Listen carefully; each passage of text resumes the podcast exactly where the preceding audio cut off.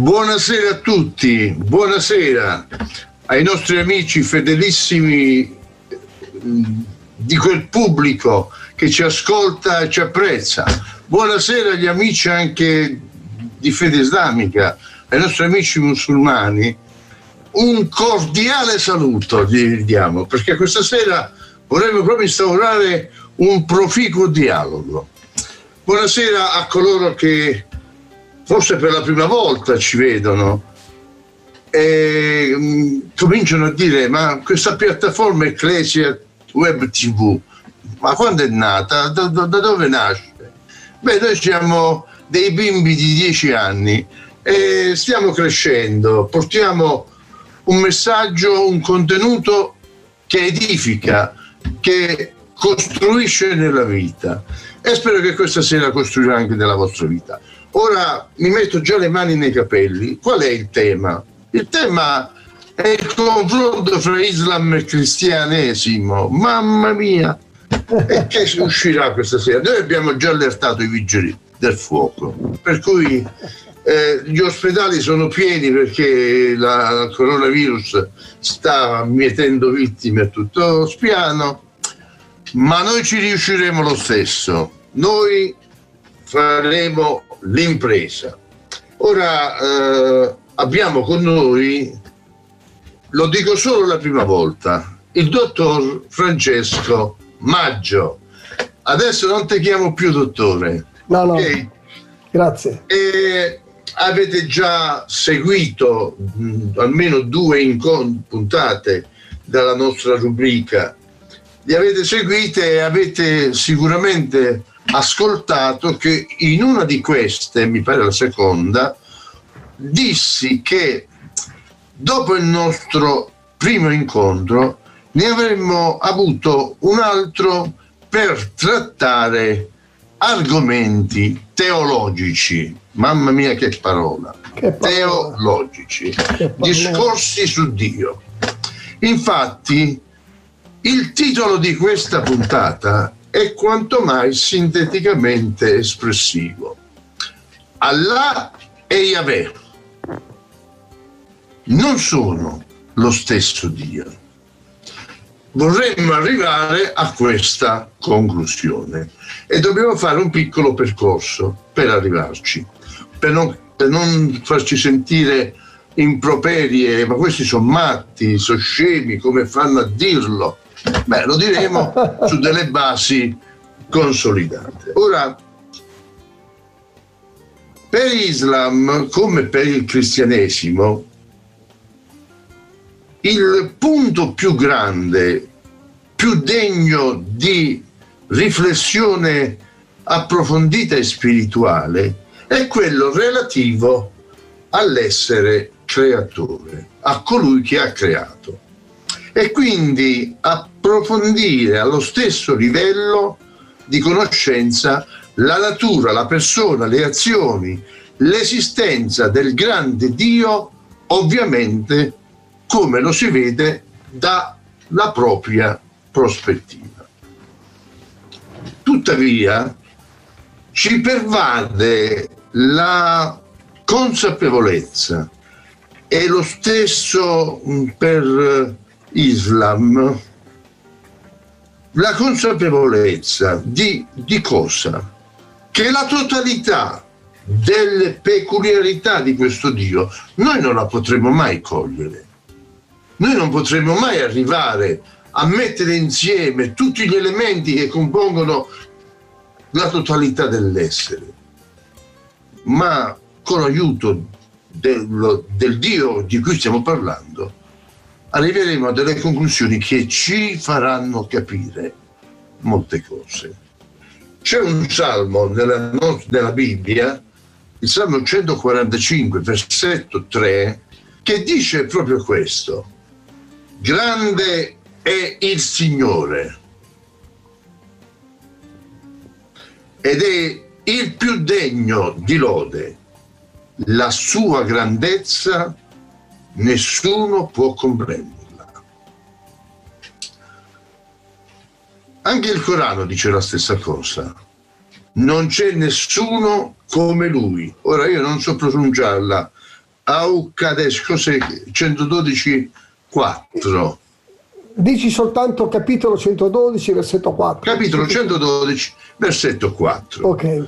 Ora, ascoltate bene, per avvicinarci al tema di questa esposizione, i musulmani affermano che il Corano è stato inviato per condurli ad Allah.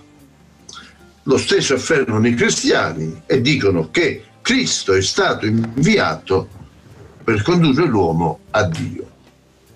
Pertanto, sia i musulmani che i cristiani si affidano alla rivelazione per sapere di Dio e per farlo conoscere. Mi pare estremamente semplice il ragionamento. Quindi è importante esplorare la visione islamica di Dio e poi quella cristiana dell'Iddio biblico. Esplorando la visione dell'uno e dell'altro, noi avremo la possibilità di fare una comparazione intelligente, esaustiva, completa, cioè è, è esplicativa, e capiremo qualcosa di più da domani. Tutto questo ci conduce però ad una domanda propedeutica all'oggetto che stiamo trattando, e cioè, questa è una domanda cruciale: quali sono le basi storiche oggettive, con, eh, documentabili, attraverso cui essere accertati della validità, della veridicità e della inopinabilità dell'origine di Islam? Quali sono le basi storiche? Un processo di raccolta di prove documentative che darebbero oggettività alle affermazioni sull'origine della chiamata, della relazione, della peculiarità del popolo del Corano. I seguaci della Bibbia possono facilmente dimostrarlo con prove schiaccianti, bibliche. Poi l'arche- l'archeologia ci dà la possibilità di connettere la prova interna con la prova esterna e far venire fuori una verità schiacciante. Allora possiamo dire che Dio dei musulmani è lo stesso Dio dei cristiani? Qui si deve partire però dal presupposto opposto, invece, che Dio non è uguale al Dio dei cristiani, come è il titolo della nostra puntata. Finito. Per cui, dopo averlo presentato, adesso gli diamo le chiavi della puntata in mano e diciamo: Francesco, guidaci, facci tremare, facci conoscere eh. verità che ci fanno tremare. E ti faccio la prima domanda. Sì. Ok? Sì. Posso? Certo. Bene. Da un punto di vista lessicale, lessicale per i nostri ascoltatori, eh, significa relativi alla parola, ok? Quando i musulmani usano dire Allah, questa parola è usata in modo esclusivo? Cosa vuol dire esclusivo? Nel senso che, no, che non ve ne sono altre che possono sostituirla, come invece avviene per i cristiani che usano termini alternativi a Yahweh, che può essere Dio, God, God o Signore. A te la parola, Francesco. Innanzitutto grazie per avermi ospitato questa sera. Ho la voce bassa perché ho una tosse.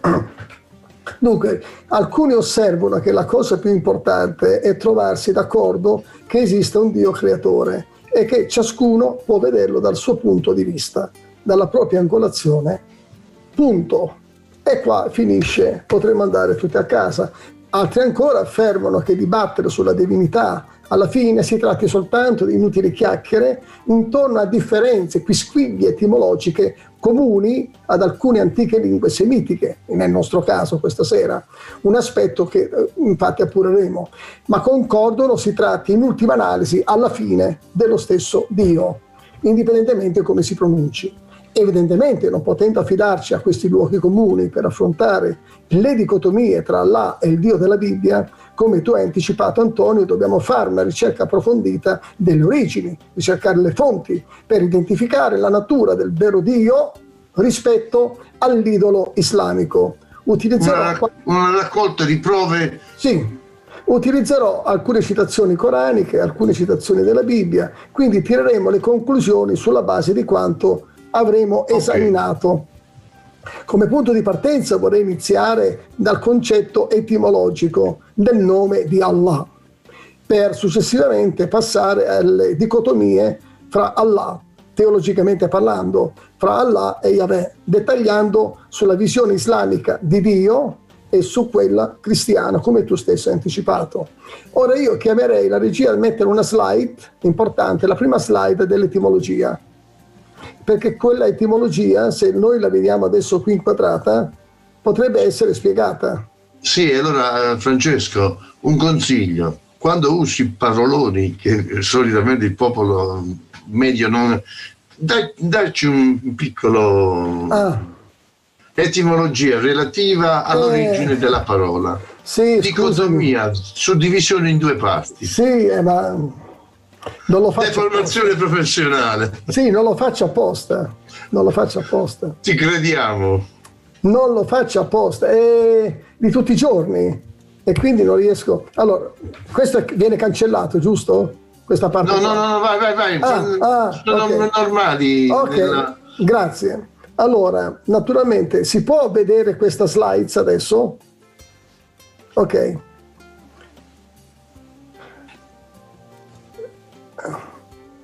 Non la vedo.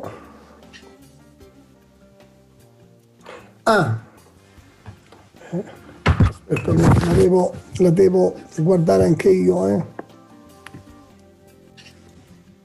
Dunque, questo nome deriva Allah direttamente. Guardate in alto a destra, voi vedrete in alto a destra eh, due simboli in arabo. Eh, si pronunciano El Ile. Vedete sotto, ho scritto nella didascalia, significa il Dio supremo. Il Dio. Il, lo vedete in alto, si, si pronuncia Allah. Poi Dio in arabo si pronuncia Ile. Da qui già avete lo, il primo spunto. Per dire Dio in senso generico in arabo si dice Ile, mentre Allah è il nome personale della divinità del Corano. Quindi esiste il modo per dire Dio in senso generico in lingua araba. Facciamo un esempio per le persone che non sono abituate, allenate a questo modo di riflettere, perché io ho studiato arabo diversi anni, quindi voglio mettermi nei vostri panni. Facciamo um, l'esempio: io vado da un musulmano e gli dico credi in Yahweh. Sto parlando di un Dio generico o sto presentando il Dio, il nome personale di Dio? Il nome personale. Rappresentando il nome personale. Se io cercherò di inculcare, io e un altro miliardo e mezzo di persone contemporaneamente nel pianeta nei prossimi cinquanta anni, che tutti vi siamo concertati, siamo d'accordo, che si debba insegnare ai kefir, cioè ai pagani, in modo da creare ambiguità, ecco, eh, insegniamo tutti che il nome personale vuol dire Dio, e è Dio, il è. Questo è una grossa, gravissima inesattezza. Un bambino della terza elementare di, di, di scuola araba, ritorniamo a questo, a questo schemino, vedete dove in alto a destra scrivo il, Allah si pronuncia e poi si pronuncia il è.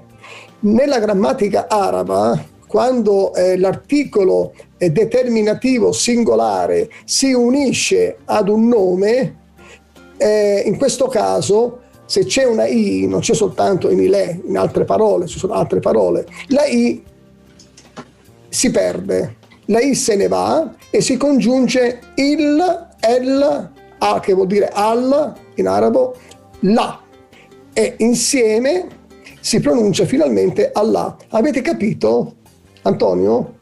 Troppo difficile, io lo spiego meglio. Slide, ok, allora chi, ha, chi sta guardando sa che la, la particella sotto la quale, sopra la quale io ho scritto il in nero e poi leggermente a sinistra Dio, quello vuol dire il Dio supremo, il Dio. Il Dio significa il, il boss, il grande, il solo. Mi posso permettere una cosa? Sì. Se c'è un nostro amico che volesse la slide, cioè, la e ci manda il numero, il numero WhatsApp, gliela possiamo mandare? Gliela potete mandare, certo, certo. E allora, amici, se volete la slide che state vedendo, basta che ci forniate il vostro numero su WhatsApp e noi ve la mandiamo. Giusto, bravissimo Antonio. Dunque, dopo aver accennato a questa formula eh, di grammatica, molto semplice tra l'altro, non occorre essere laureati, si arriva all'uguale.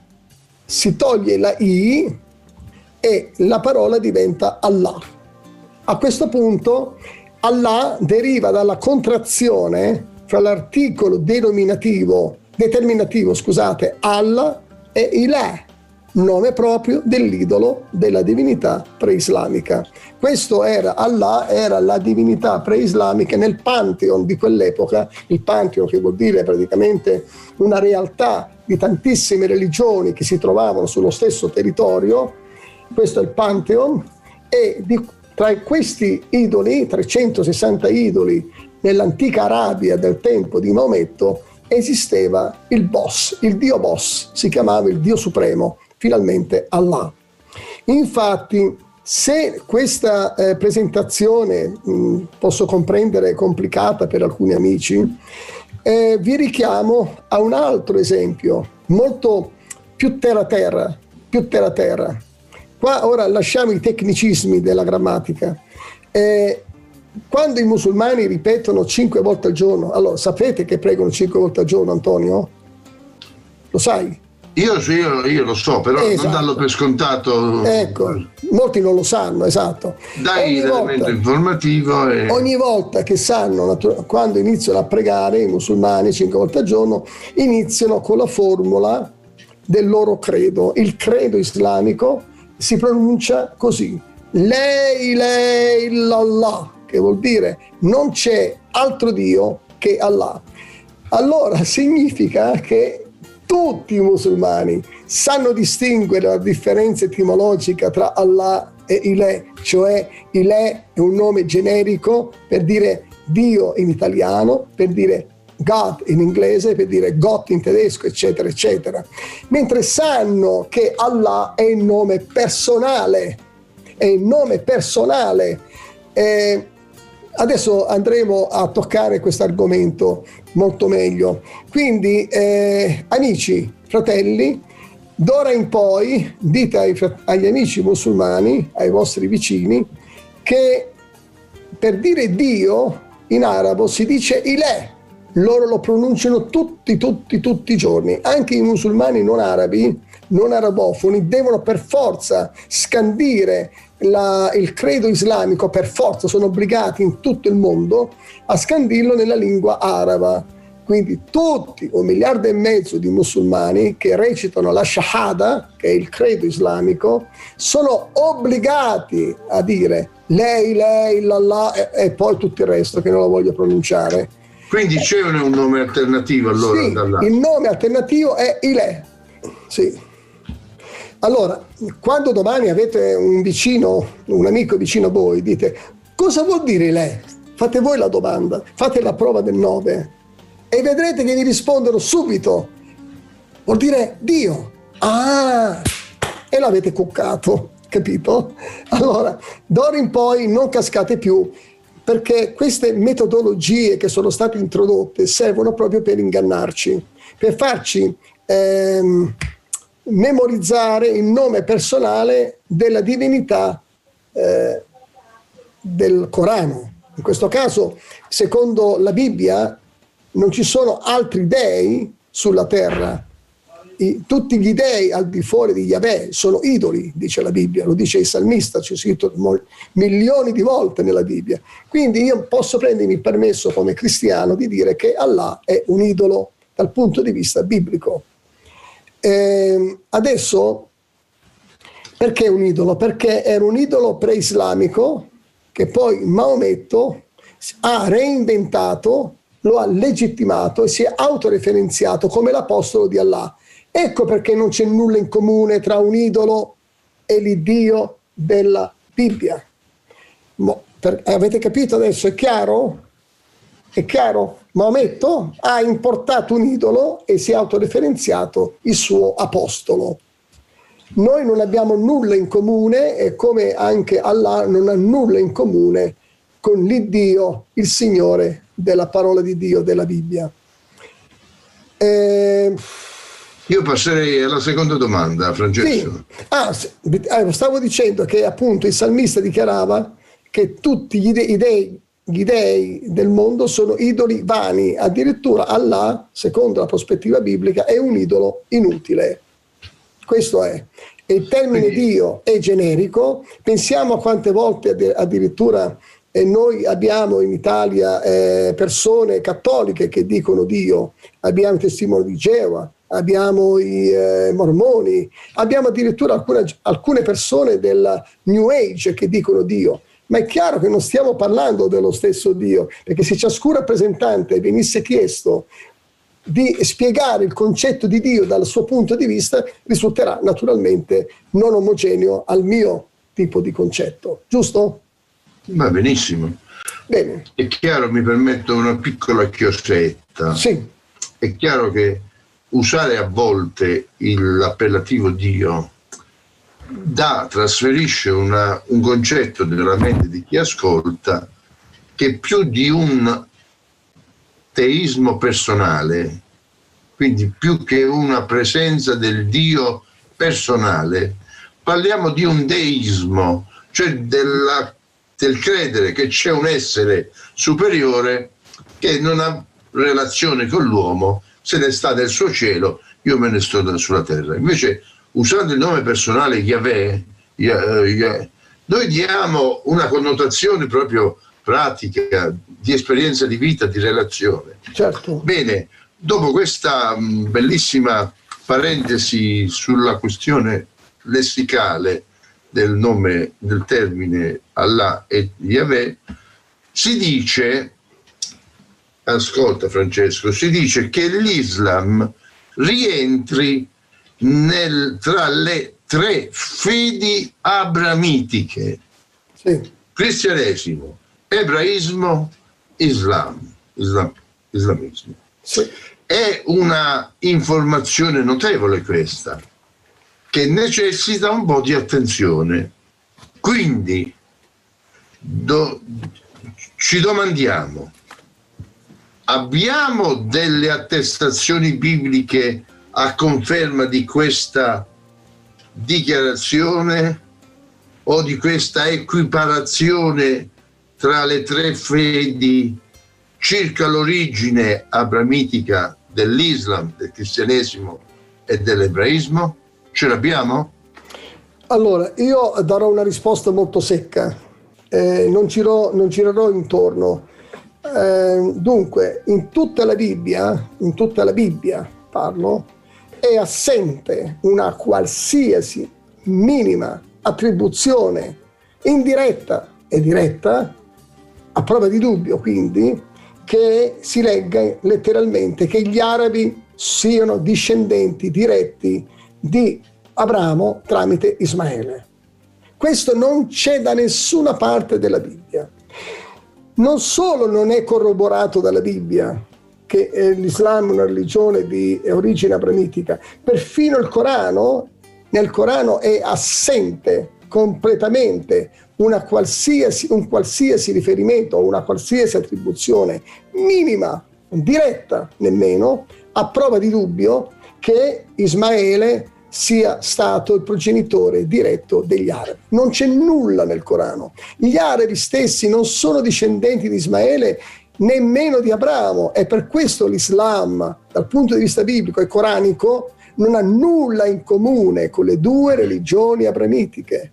Nel Corano, eh, allora questa credenza com'è nata? Aspetta, eh, appunto, nel Corano, quando si legge di questo, eh, si riferiscono a delle tradizioni che vedremo tra poco, che ho già programmato, li vedremo tra cinque minuti. E queste tradizioni, che sono state scritte qualche, alcuni secoli dopo, lì degli agiografi hanno inserito il pallino, eh, l'invenzione che Maometto era eh, discendente di Abramo tramite Ismaele, per dare a lui, un, questi agiografi, un minimo di, di legittimazione profetica provenendo, esatto, appunto dal grande Abramo. Ora, il Corano non riconosce nemmeno Ismaele, quel figlio da sacrificare, eppure nella tradizione dicono che si trattava di Ismaele. Probabilmente, se questo Mohammed non l'ha messo nel Corano, vuol dire che non era importante.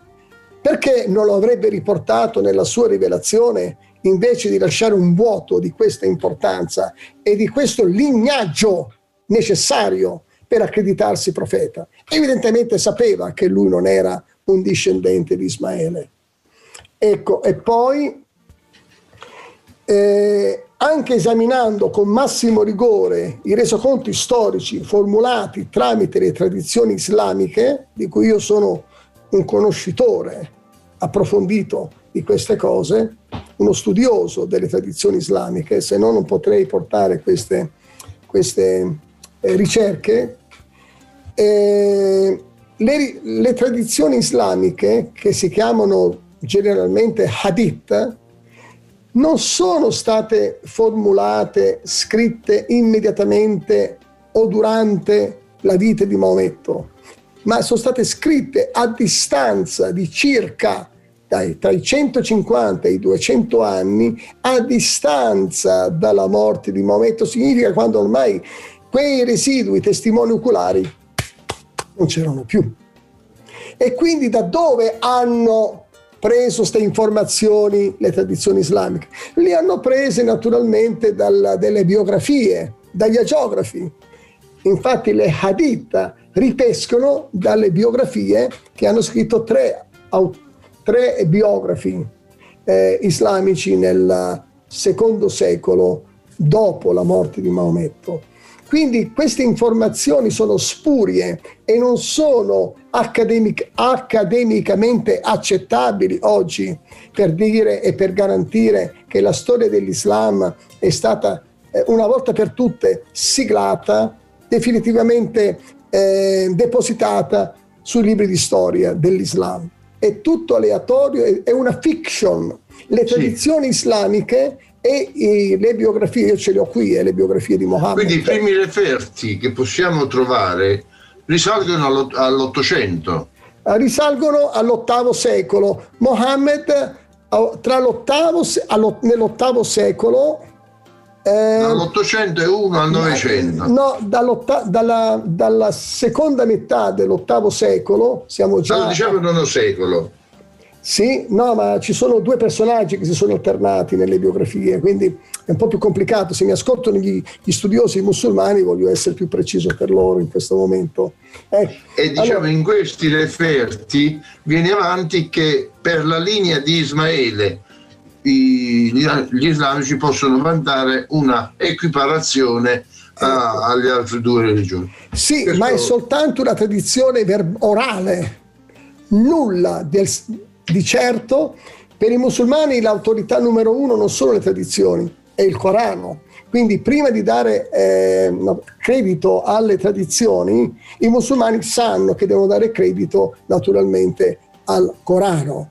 Dal Corano, partendo dal Corano, non ci sono tracce di Ismaele come il figlio da sacrificare e né Ismaele come progenitore eh, degli arabi. Nulla, nulla di simile. Per cui, concludo, è una bufala affermare che eh, la religione eh, islamica rientra tra le tre fedi monoteistiche. Ma perché allora, Antonio, l'hanno messo in ballo questo discorso qua? Questo lo dico io, non l'ho letto in nessun libro, lo dico io, potrebbe essere magari plausibile. Decine di anni fa, decine di anni fa, avevano pensato al Vaticano, a Roma, di includere, e naturalmente, eh, la, perché è partito da lì, è partito da Roma, dal, da Papa Giovanni, Han, è stato lui che ha incluso l'Islam tra le tre religioni monoteiste, pensando così che intanto a questo punto le persone da quel momento avrebbero detto: ah, davvero, siamo cugini, e avrebbero cercato eh, di avere, de, di, fare, di, di trovare, di cercare dei punti in comune tra Islam e Cristianesimo, e nello stesso tempo di riappacificarsi con i musulmani. Questa è la mia teoria, potete anche non crederla, potete anche bandirla, è la mia teoria. E questo ha prodotto ambiguità, equivoci teologici fino ad oggi. Bene, eh, questo è veramente molto interessante. Eh, aggiungo e eh, ti chiedo, la promessa che Dio fa ad Ismaele, che sarà comunque un gran popolo, in che senso la possiamo incastonare in questo ragionamento? Eh, questo non so rispondere. È giusto che non so il silenzio della scrittura è sacro. Sì, qua non posso rispondere. Posso rispondere con certezza matematica quello che ho detto finora, perché nella scrittura non c'è nulla di minimo, né direttamente o indirettamente, che colleghi Ismaele come esatto, esatto. il progenitore degli arabi. Su questo sono andato io fuori. Esatto. Eh, ma Su... è bello, la, la tua correttezza ti fa onore. Quando una risposta non si deve dare, non no, si può dare, è un mistero. Il silenzio della scrittura è sacro. Esatto. Principalmente, allora, in cosa risiedono le importanti falle nella tradizione islamica? Eh, appunto, eh, le falle del, islamiche sono collegate, le falle nelle tradizioni islamche sono importanti perché tre biografi si sono alternati, tre biografi si sono alternati, Ibn Ishaq, Ibn Hisham e poi eh, Ibn Waqidi. Bene, non si sono trovati d'accordo. Queste biografie, questi tre agiografi hanno scritto su Mohammed, Ibn Ishaq ha scritto seicento pagine, ce l'ho qui, ma Ibn Ishaq è morto prima che finisse l'opera. Ibn Hisham riprese l'opera di Ibn Ishaq e delle cose non collimano. Ad esempio, non posso adesso rispondere, è troppo vasto, troppo vasto. Ci sono discrepanze, dirò, tra i tre biografi, i tre agiografi, nelle compilazioni delle biografie. Discrepanze verso il Corano e verso gli hadith. Se ci sono gli studiosi musulmani, se vogliono sapere queste mie eh, sì, deduzioni, possiamo parlarne. Ma loro, come esperti, studiosi musulmani, sanno queste cose, e che noi non le sappiamo perché siamo fuori dall'Islam, noi siamo fuori dall'Islam. Loro le sanno, ma nel segreto del loro cuore sanno che non trovano risposte a queste crepe, falle, chiamiamole così, crateri, probabilmente crateri nelle tradizioni dell'Islam. Bene, allora adesso passo ad una domanda e ti anticipo che ho incluso all'interno anche quella successiva. Ok, perché eh, non volevo ripetermi, non volevo fare questo errore di duplicazione impropria. Eh, colui che i musulmani ado eh, adorano, ecco, è Allah. Ma poi affermano che sia le prerogative che l'entità di Yahweh sono la stessa cosa di Allah. Ora, se Allah e Yahweh sappiamo che non sono la stessa cosa, uno dei due si sta piegando all'idolatria. Allora, Noi confermiamo che i cristiani e i musulmani non condividono la stessa fede. Non è possibile che la condividano. Altrimenti cosa facciamo a fare le missioni, i programmi di evangelizzazione, l'informazione capillare, teologica, storica, gli approfondimenti? Se sono la stessa fede è inutile farli. Ok, cambiano i connotati coreografici, i connotati ambientali, ma se non condividono la stessa fede, allora come è possibile non pensare, Francesco, sì, che uno dei due si sta piegando a ciò che non dovrebbe mai entrare all'interno della fede? Poi che cosa dice a questo proposito la Bibbia? Uh-huh. Ammette la possibilità che una fede diversa possa essere tollerata, possa essere caratteristica di un cammino, di una testimonianza di fede di un popolo? Allora, eh, è una domanda importante, Antonio, e difficile nello stesso tempo, per rispondere con massimo equilibrio e obiettività come cristiano.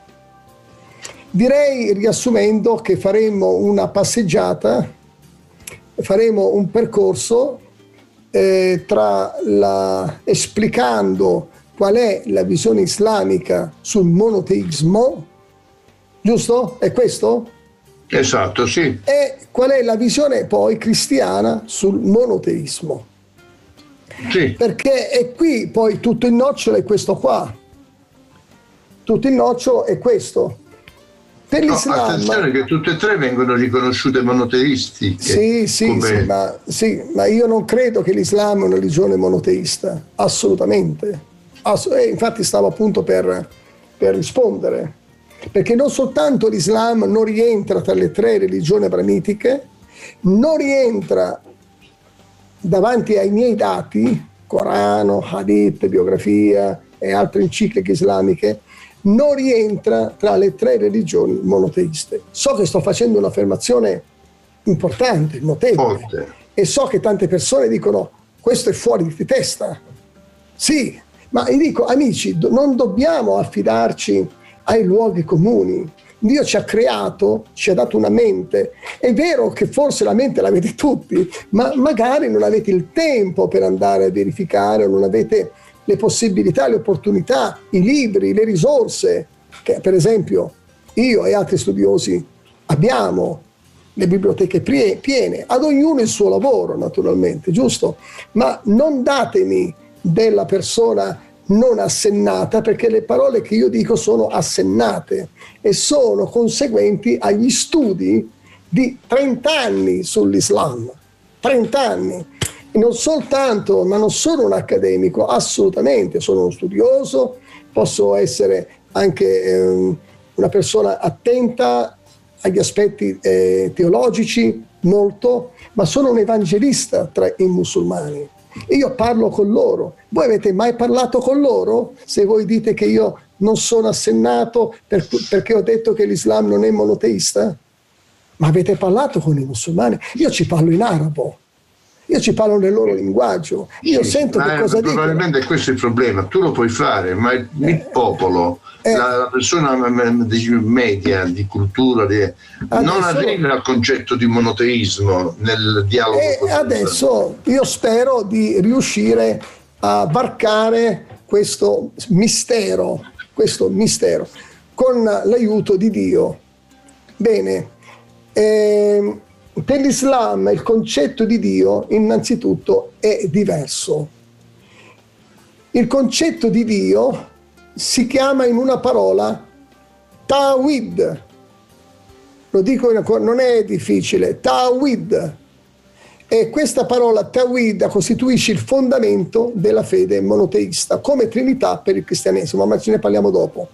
Per il fatto della sua essenza unitaria, Allah è inseparabile, è un Dio unitario, si è precluso gli attributi di essere onnipresente, non può scendere sulla terra contemporaneamente, deve solo rimanere in cielo, è quindi inseparabile, è un'entità inseparabile, è un Dio statico, impossibilitato di rivelarsi e di parlare ai profeti, di parlare agli uomini, ma nella sua eh, posizione solitaria con chi parla? Non parla con nessuno, è inconoscibile.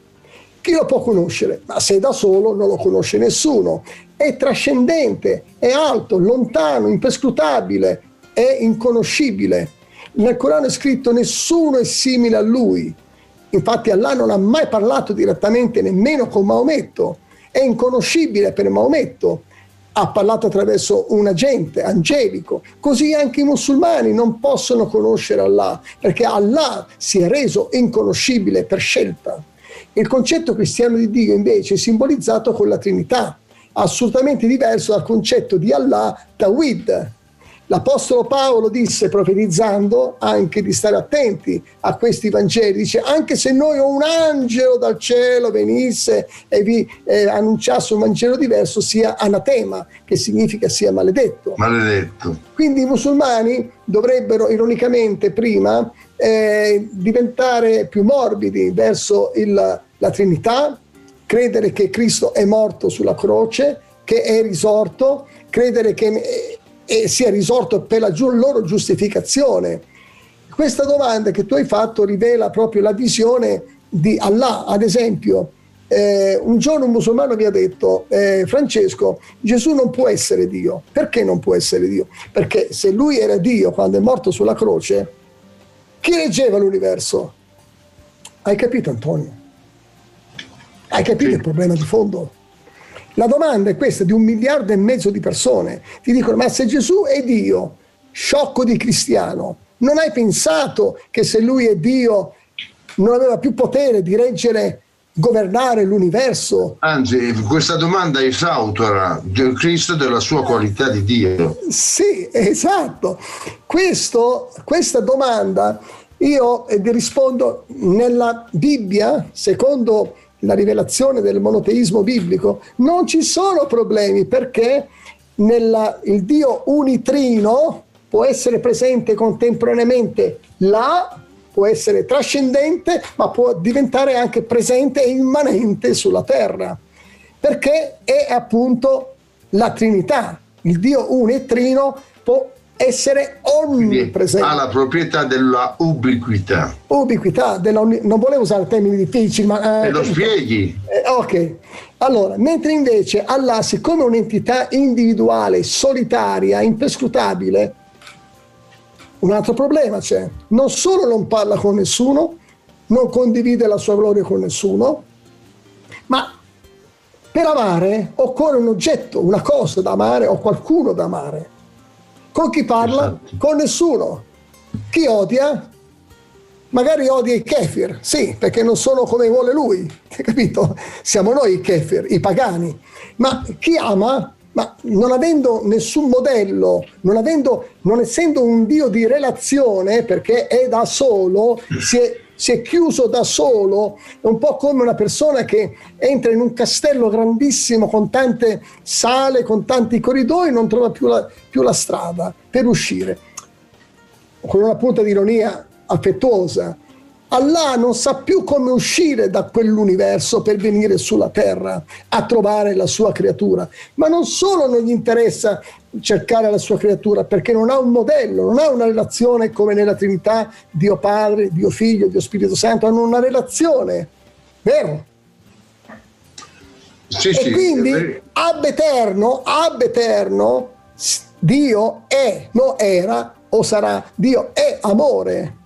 Ab eterno, perché innanzitutto il laboratorio, se possiamo dire così, dove imparare, dove amare, è già insito, è già insito all'interno del concetto della Trinità, tra Dio Padre, Dio Figlio e Dio Spirito Santo. E questo amore però non è un amore egoistico, Forse Allah c'ha un amore tutto suo per se stesso, egocentrico, va a passeggio per l'universo, ma invece il Dio unitrino di questo amore di cui è trasmettitore, lui è amore, lo vuole per la sua natura riversare sull'umanità. Questa è la visione dell'umanità che Dio ha.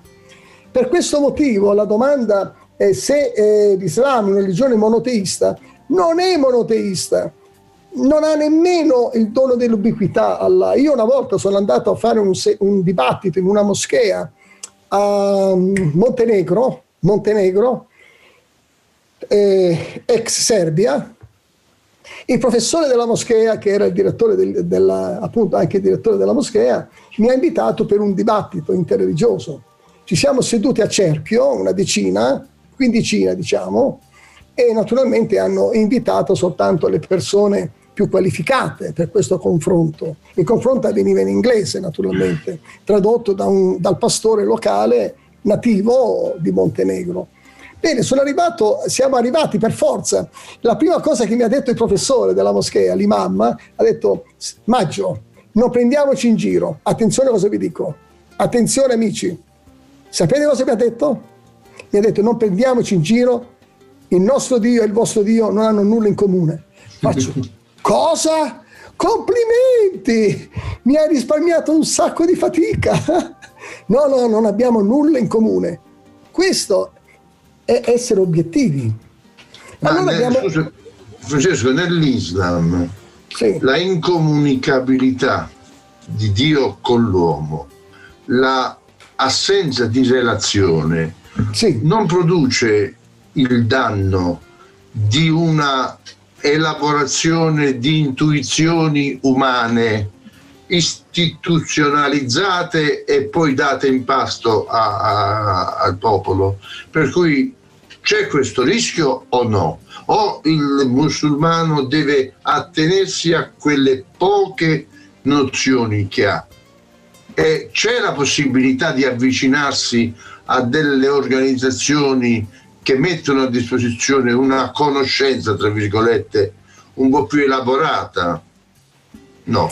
Allora, eh, recentemente uno dei massimi eh, professori di spicco internazionale della Umma islamica, si chiama Sheikh Yasir Qadhi, eh, lo potete trovare sulla rete, Sheikh Yasir Qadhi, è un professore onesto, molto onesto, abituato a pensare e a filtrare eh, la teologia, pensando anche un po' più aperto rispetto ai musulmani, è stato eh, tacciato di eresia, perché con l'onestà, con la sua onestà, ma come studioso, per noi, per me, io gli do più credito adesso, eh, ha fatto delle affermazioni oneste e coraggiose, dicendo e dimostrando in una diretta internet su YouTube, l'abbiamo vista in tantissimi nel mondo, anche un milione di persone, eh? È una persona importante, ha fatto delle affermazioni, ha, ha ammesso che il Corano, come lui l'aveva idealizzato, perfetto, preservato da ogni, da ogni eh, alterazione, è un professore con quattro lauree, quattro lauree, di cui due lauree sui reper, reperti manoscritti del Corano, eh, non è l'ultimo arrivato. Quindi dalla sua posizione poteva permetterselo di dire, ha detto: ho avuto una, ho, la mia fede islamica è vacillata all'università di Yale, quando lui studiava a Yale, quando alla fine ho fatto le mie considerazioni, ci sono, ha detto in inglese, per rispettare le parole del professore Yasir Qadhi, ci sono holes in the narrative of the Quran, ci sono falle nella narrativa, nell'edizione del Corano che leggiamo oggi in sostanza. Ma lui voleva essere onesto, è una persona credibile, se andate sulla sua pagina Facebook ha quasi un milione di persone, Ora non è che si misura... non c'è una letteratura farcita, ricca di documenti. Noi cristiani andiamo in una, in una biblioteca e consultiamo tanti testi. Loro non... Allora, per dirla in un, in un modo molto popolare, ai musulmani che mi ascoltano, loro lo sanno, eh, certe cose, certe cose, riferendosi al Corano e agli Hadith, eh, se io le svelo, perché sono frutto dei miei studi, insieme ad altri studiosi, eh, c'è Dan Gibson, professore Dan Gibson, abbiamo il dottor Jay Smith, abbiamo la sorella Hatun Tash, abbiamo Daniel Brubaker, Brubaker. Daniel Brubaker ha fatto delle scoperte sensazionali fino a tre mesi fa, il libro è in vendita su, su Amazon. Bene, eh, queste persone, per esempio il professore Dan Gibson è, è canadese, ha vissuto trent'anni in Arabia Saudita, trent'anni, certo avrà fatto qualche volta un viaggio a casa in Canada, ma è stato trent'anni in Arabia Saudita come archeologo per trovare tracce archeologiche della vera, um, sì, prove archeologiche sull'Islam, se veramente l'Islam fosse realmente, si fosse sviluppato realmente secondo la storia come ce l'hanno raccontata fino ad oggi. Dai suoi reperti, dei suoi reperti, trent'anni, consigliandosi anche con archeologi sauditi del posto, si è aperta la strada che l'Islam non è cominciato in Arabia Saudita. Odi, odi, vi do questa informazione inedita, in Italia.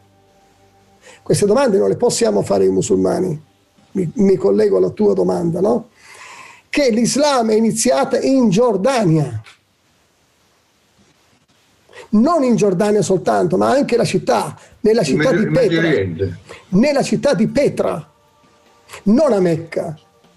Ecco, vediamo, cominciamo a vedere chiaro perché le tradizioni sono state scritte duecento anni dopo, portando, eh, facendo in modo che la location dell'Islam sia iniziata solo a Mecca, sempre a Mecca naturalmente. In effetti nei duecento anni precedenti non c'è nulla di scritto, ecco perché gli studi archeologici, non c'è nulla che comprova che l'Islam al tempo di Maometto si fosse sviluppato alla Mecca.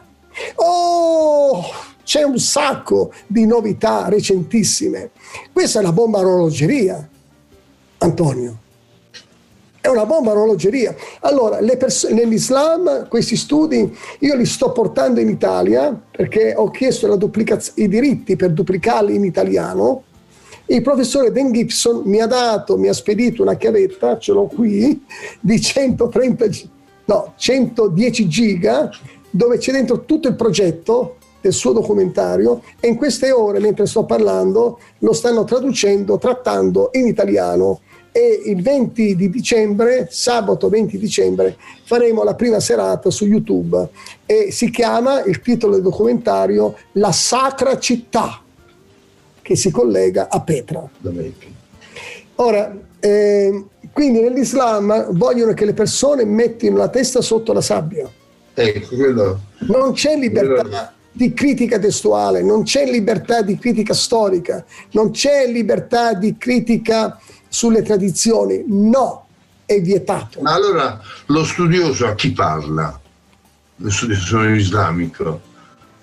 Se io studio e per mettere a disposizione del popolo le mie ricerche, i miei risultati, il mio elucubrare e lavorare su sì. dati, raccolte di reperti, loro eh, non metterlo a disposizione degli altri.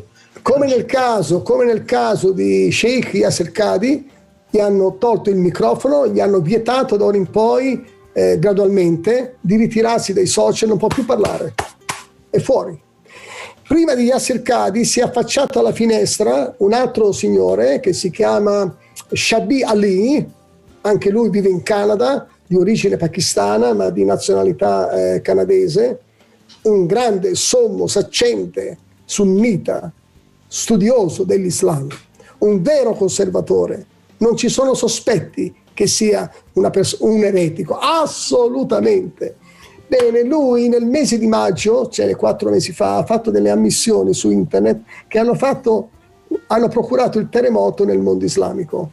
Hanno procurato il terremoto dicendo eh, che il Corano che oggi i musulmani leggono non è l'unica edizione in arabo, ma ci sono altre edizioni in arabo diverse, leggermente diverse, precisa, che non inficiano il culto dei musulmani, le credenze dei musulmani, ma ci sono delle differenze nelle edizioni del Corano del Nord Africa, del Nord Africa.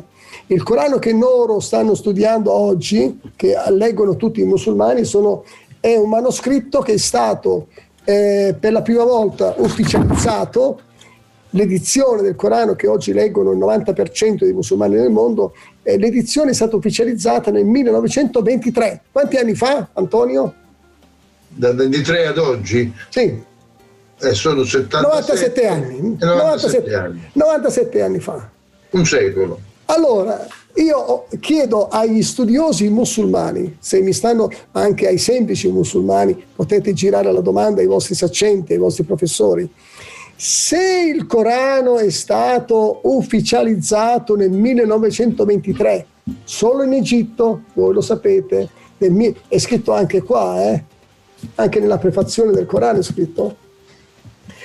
Ma allora, fino al millenovecentoventitré, i vostri padri, dal tempo, dal tempo di Maometto fino al millenovecento, cosa hanno letto? Per che cosa sono morti? Per che cosa hanno sostenuto una causa? Per che cosa alcuni si sono, i kamikaze si sono immolati? Se il Corano che hanno letto fino al millenovecentoventitré non era l'edizione giusta, perché? Esatto. Per che cosa? Amici, io provo compassione per questa cosa, per voi. Ho provato compassione e vi, e vi ho portato in Italia, in italiano, gli studi dei paleografi, paleografi di primo piano, di livello internazionale, e li ho tradotti in italiano e sono sul nostro canale Islam punto com, che il titolo della serie si intitola Alla ricerca dei primi manoscritti del Corano perduti. E lì, è tutto lì. Ora, ma voi sapete anche, amici miei musulmani, che il Corano del millenovecentoventitré, l'edizione del Corano in arabo del millenovecentoventitré, non era l'unica edizione, è stata poi ufficializzata soltanto in Arabia Saudita, perché non era per tutto il mondo, era solo per l'Egitto, Antonio. Il Corano del millenovecentoventitré era solo per l'Egitto, è stato ufficializzato dal re Fahd in Arabia Saudita. Odi, odi, Antonio, telespettatori, nel millenovecentottantacinque. Nel millenovecentottantacinque. trentacinque anni fa. Queste sono le falle.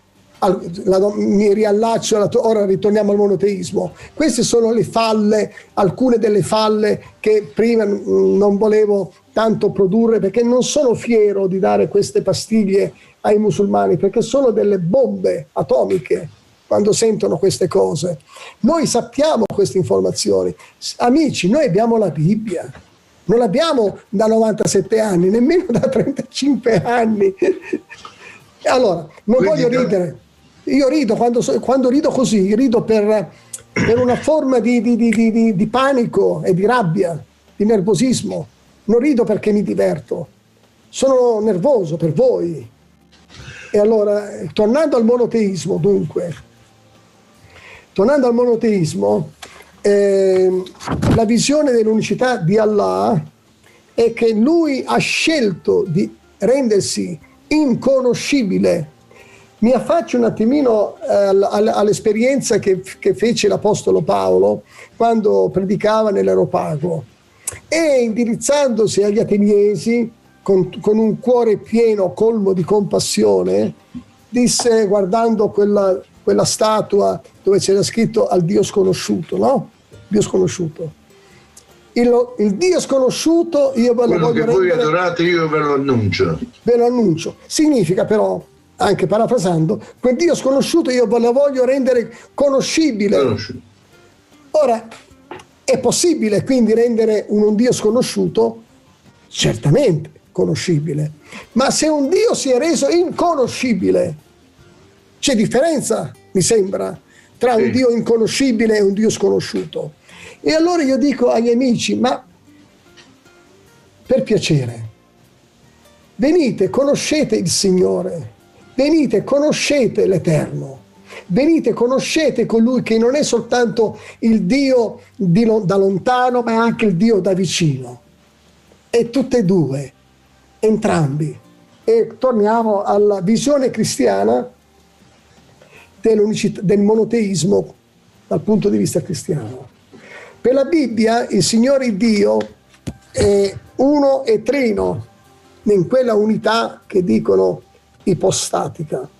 Quindi è onnipresente, può governare l'universo, reggere l'universo, mentre contemporaneamente lui poteva anche scendere dal cielo.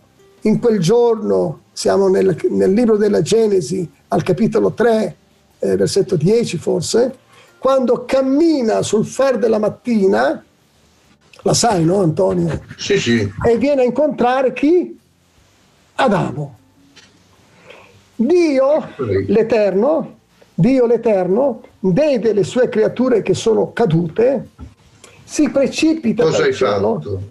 si precipita dal cielo, ma non per sculacciarlo, e gli offre l'alternativa, gli lascia un esempio, secondo il sacrificio per il peccato, come almeno mantenere un filo di eh, comunione con lui. Chiaramente la morte spirituale, la morte eterna. Comunque scende per rimediare al peccato dell'uomo. E scende. Ora, questo, questo Dio si è reso conoscibile, camminava, ha parlato, e Adamo rispondeva, Eva rispondeva, il serpente rispondeva, c'è stato un dialogo. Dove vediamo questo nel Corano?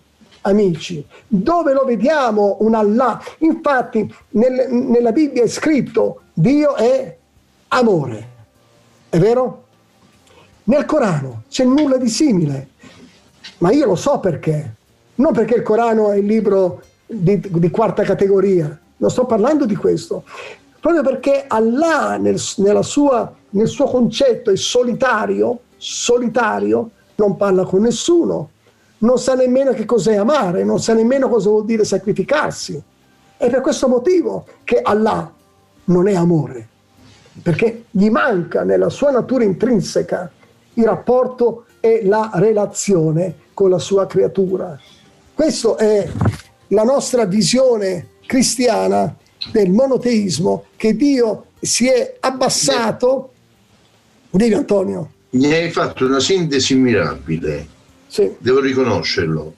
È, è difficile spiegare il monoteismo. Il monoteismo è un concetto, soprattutto il monoteismo trinitario della, delle, delle scritture, ma ne hai fatto una sintesi molto molto efficace. E vorrei che fi, finissi la relazione che c'è fra monoteismo e politeismo in questo caso. Allora, il monoteismo È una, è una domanda profonda, eh? complicata. Dovrebbero rispondere dei professori qua, dei professori, ah, sei, dei professori con le, tutte le lettere maiuscole. Io c'ho forse una lettera minuscola. C'è tra virgolette. Vabbè. Allora, il monoteismo, eh, la differenza tra il monoteismo e il politeismo. Il monoteismo è rivolgere l'attenzione e l'adorazione verso un'unica entità divina. Un'unica entità divina, il monoteismo. Accettare anche che sia misterioso, che non si possa afferrare tutto. Giustamente, io non, non possiamo afferrare il monoteismo della Trinità, perché siamo creature finite, creature finite. Non possiamo, capiamo, comprendiamo, e dalla Bibbia vediamo i capitoli, Da, dai capitoli come si muove con scioltezza la Trinità, e ha realizzato quello che naturalmente Gesù poteva pronunciare, che diceva io sto per salire al Padre, eh, lo sta dicendo nel Vangelo di Giovanni al capitolo sedici, parla a braccio, ma anche nel capitolo quattordici, e poi eh, dice attendete un po' di giorni, un po' di giorni, finché tornerà il Paracletos, colui che vi rammenterà le mie parole, io sto parlando a braccio, vi rammenterà le mie parole, convincerà il mondo quanto al peccato, al giudizio e alla giustizia, e vi ricorderà appunto le mie parole. E, ma questo è grazie allo Spirito Santo, grazie a Dio, al monoteismo. Io dico nei miei seminari ai credenti: viva la Trinità! Non vi dovete vergognare di dimostrare orgoglio, fierezza al, verso la Trinità. Oggi, sai, con il, il modo di fare oggi, che dobbiamo essere tutti attenti, politicamente corretti, no? Quando io vado nelle chiese, dico: gridate, viva la Trinità! Eh, esce una voce sommessa, esce una voce sommessa. Dico, sì, sì. Pastore, pastore. Per quanto hai detto molto bene, molto bene sul monoteismo, che probabilmente il politeismo è la eh, lasciarsi dominare, gestire da tante divinità. Certo. Praticamente la, la, la, la tua vita non è tua, è, è al servizio di tante divinità che nel tuo cultuale sono equiparate.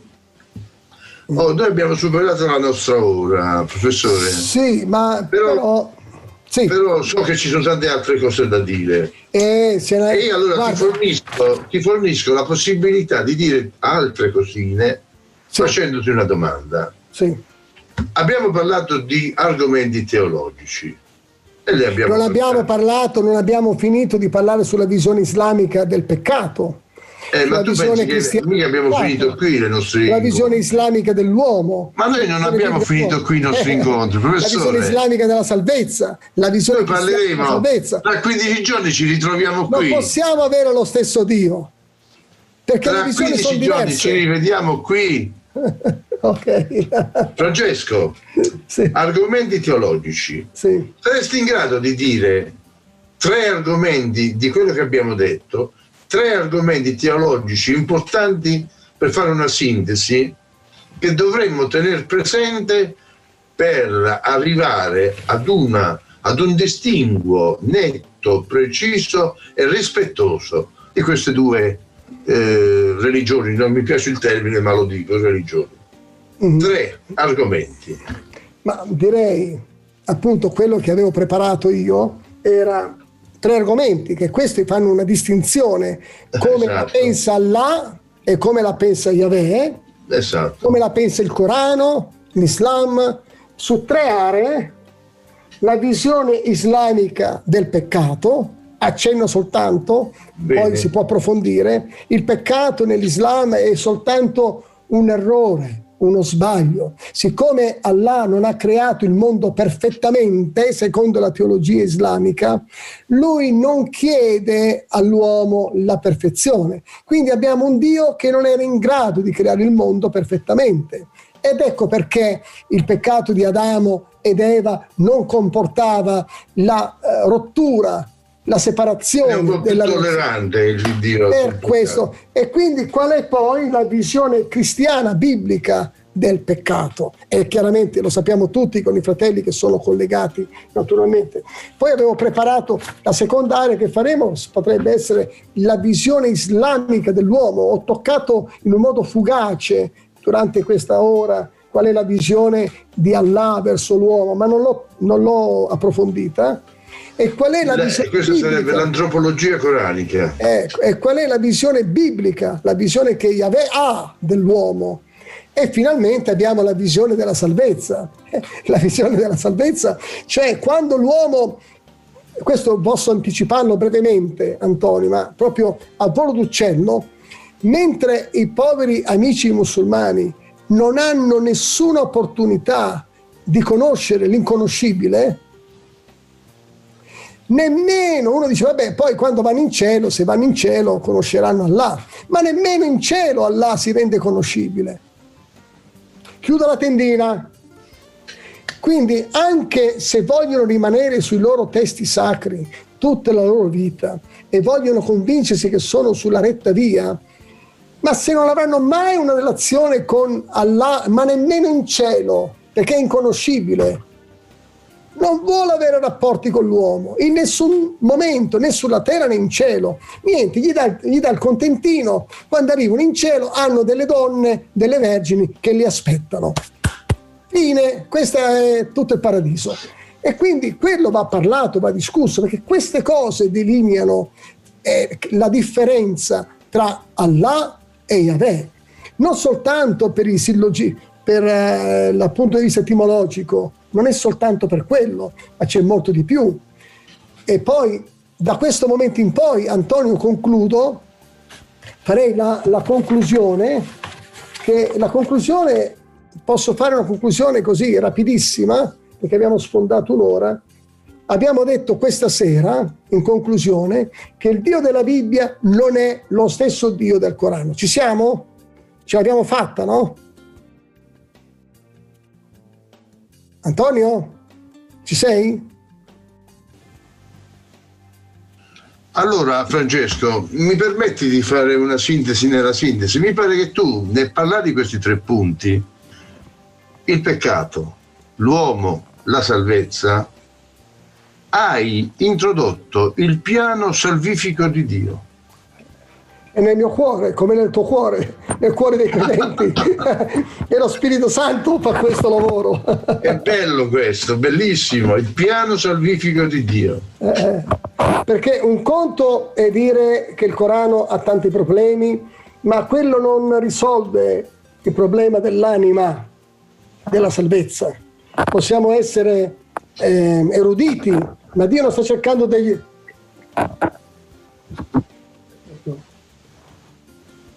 spiace, eh, non possiamo essere solo eruditi. Dio vuole che noi portiamo il Vangelo alle persone. Noi siamo come genitori. Se i nostri figli eh, intraprendono una strada sbagliata, noi non aspettiamo che si facciano del male in modo giusto, irrecuperabile, ma per amore li correggiamo, li portiamo a casa, li vogliamo aiutare. Dio vuole che noi vediamo le anime come se noi guardassimo ai nostri figli. Se le anime si stanno perdendo, e si stanno perdendo tantissimi musulmani, forse quelle informazioni che stiamo dando possono sembrare, come per i bambini, eh, i nostri figli, dei rimproveri che, mh, soltanto offensivi, impropria- non appropriati, ma alla fine però producono un frutto per la loro crescita. E così sono anche le anime. Io volevo dare, volevo dare a questi amici musulmani la, la risposta anche della Bibbia la prossima volta, perché per esempio eh, accenno soltanto, negli ultimi anni la Bibbia e il cristianesimo sono stati attaccati con ogni genere di, eh, di, di, di derisioni irriverenti, derisioni irriverenti contro i contenuti. E il Il cristianesimo si è sempre reso disponibile, tuttavia, ad essere criticato, ad essere ostracizzato. Gli argomenti sono sempre sul tavolo, gli stessi argomenti teologici, ma noi siamo aperti e i musulmani lo sanno. Io li conosco da trent'anni, vengono, mi fanno delle domande, eh, le stesse domande sulla deità di Cristo, la Trinità, la parola, l'ignoranza della Bibbia, non lo è, sì lo è, c'è. Ma vogliamo un attimino anche ammettere che il mondo è stato plasmato, è stato ehm, influenzato principalmente da due, da una sola fede, perché l'Islam non è una fede, perché prima hai parlato della, della domanda qual è, eh, qual è il rapporto tra il monoteismo eh, come si vede, e il politeismo. Eh, Maometto non ha portato un monoteismo, ha legalizzato il politeismo dell'epoca preislamica, ha importato Allah, ha importato alcune pratiche, tante pratiche, non alcune, ehm, Mm-hmm. cultuali, cultuali dei musulmani. Le, preghiere, le cinque preghiere al giorno non le ha inventate Maometto, c'erano molto tempo prima. Eh, pregare cinque volte al giorno c'era molto tempo prima. Potrei parlare di Zoroastri, eh, che avevano loro eh, l'usanza per la prima volta di pregare cinque volte al giorno. E negli stessi orari di Zoroastri, i musulmani pregano ogni giorno, negli stessi orari di Zoroastri. Cioè, Come, non ci modo... dire tutto adesso. Il monoteismo... Una cosa, Francesco, nei prossimi incontri, eh, nelle prossime puntate, mh, perché non cominci con questo argomento del piano salvifico, partendo dalla eh, salvezza, l'uomo e il peccato, certo. l'uomo e la salvezza. Certo. Partiamo da questo, tra quindici giorni. Sì, sì, sì, un po' alla volta. Va bene? Se i nostri amici volessero contattarmi tramite voi, possono naturalmente chiedere il mio Benissimo. recapito. No, no, no, il recapito lo do io. Ah. Possono lasciare il loro numero di telefono. E non darete il mio numero di telefono a chiunque, io mi eh, presumo benissimo, mi prenderò il tempo di, di, di contattarli. Francesco, grazie, ti stringo la mano. Grazie per questa tua dotta e preziosa e molto molto, diciamo, percepibile dal nostro piccolo cervello, il nostro sì. scarso intuito e il nostro scarso intellettualità. C'era un tale, c'era un tale, profondo. C'era, okay. un tale, c'era un tale che diceva, non mi ricordo chi, la mia ignoranza è enciclopedica. Guarda, fa il nostro caso. Allora noi ci diamo l'appuntamento a, mh, tra quindici giorni. E il Signore benedica, lo diciamo col cuore, benedica tutti, tutti voi, okay? E il Signore ci guidi a vivere questi quindici giorni riflettendo, riflettendo sì. okay? Se volete la slide, mandateci il numero WhatsApp, ve la mandiamo su WhatsApp, e vi dico un arrivederci. Antonio, arrivederci a tutti voi, Dio vi benedica. Ringraziamo Ecclesia tivù per la gentile concessione di ospitarci nei suoi studi, e per la regia che così con molta premura e molta attenzione ci segue. Ma non Grazie. possiamo non andare andar via senza ringraziare Francesco. Grazie. Dio vi benedica. Pregate per la mia salute. Oggi alla prossima.